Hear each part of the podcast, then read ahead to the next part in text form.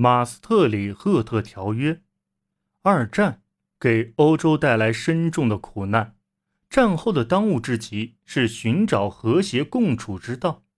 在这个世纪上半叶遭遇了两次地面战争的浩劫后，法国对和平和安全的需求是最强烈的，而这就意味着要限制德国的经济和工业实力，找到一个使所有国家都能和平共处、发展经济的框架。是当前最关键的任务。最终，经由1957年罗马条约而得到的认可的欧洲共同体成立。欧共体最初六个成员是比利时、法国、德国、意大利、卢森堡和荷兰。欧共体最初的中心目标是和平，但在接下来的四十年里，经济合作与发展将起到影响深远。富有建设性的作用。至一九八九年，丹麦、希腊、爱尔兰、葡萄牙、西班牙和英国已相继加入欧共体。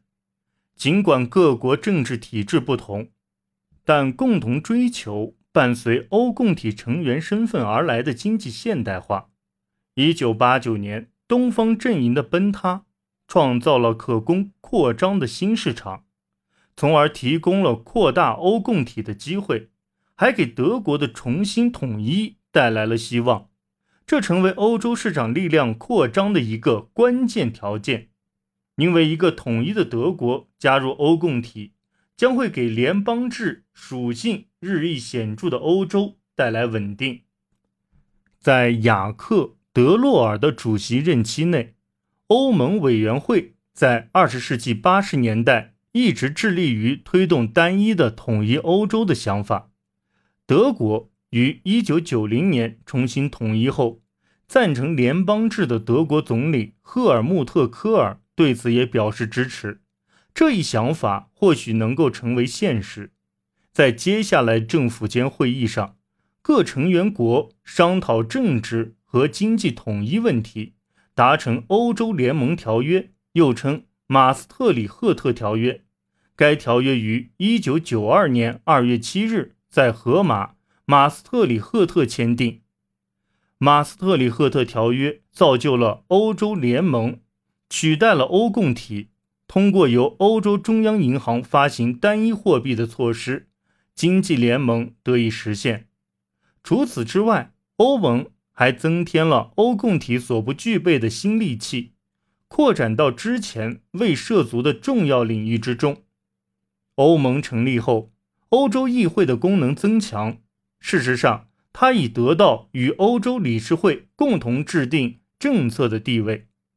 欧盟在教育、环境、医疗和文化领域的影响增强，并且随着1999年阿姆斯特丹条约的生效，开始在就业方面也发挥更大的作用。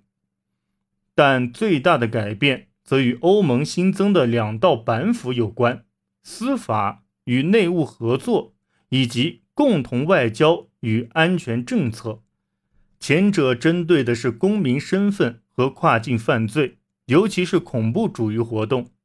成员国要在这些领域加以合作，尤其是在各国的警察、行政和海关部门方面。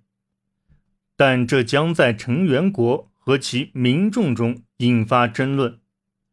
阿斯特里赫特条约重新定义了公民身份，各成员国的公民也具有欧盟公民身份，于是他们可以在各成员国之间自由出入、定居。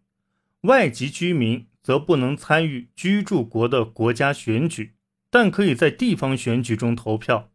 然而，整个欧盟内部对公民身份原则的应用并不统一，欧盟边境控制政策也不完善。英国、丹麦和爱尔兰仍然控制着自己的边境，其他国家于是也恢复了边境控制，以防大批非欧盟公民涌入。自欧盟成立以来，成员国间警务合作增强。尤其是在毒品贩运等跨境犯罪方面，欧盟法院对司法事务的处理能力以及政府间的司法合作都得到扩大。这样，在整个欧盟内，公民就拥有一致的申诉权。这样的司法合作也带来了一层额外的司法审查。虽然罗马条约是以和平为原则创造欧洲共同体的，但共同外交与安全政策使欧盟有机会凝聚在外交政策和防御上都足以与美国抗衡的共同力量。在一些成员国及其公民看来，这股自主的欧洲防御力量威胁到了北约的地位。他们认为，合理的防御战略应该是与美国挂钩的，但因为联合国维和部队在南斯拉夫的糟糕表现，有人提议增强欧盟在北约未进行全面干预时的应对能力。欧盟快速反应部队应运而生，部队编制达五万人，以维和与危机管理为目标，包括完成人道主义任务。目前的快速反应部队并未威胁到美国在防御问题上的霸权，因为任何成员国都可以选择不参与行动。单一防御政策要在更具联邦性质的结构下才会出现，但这一旦实现，将会是更大的稳定因素。由于欧盟在贸易上的重要性，共同外交政策在执行上并不一致。虽然许多成员国都将与美国的贸易视为自身经济繁荣的关键，但区域间的贸易也同样重要。关税和非关税壁垒以及单一市场计划是欧盟经济政策的核心，经济上的互相依赖也是欧盟联邦式政策的基石。纠纷时常发生，尤其是在肉类产品和其他农产品的供应上。二十世纪九十年代末，疯牛病爆发期间，牛只贸易的停滞便是其中一个例子。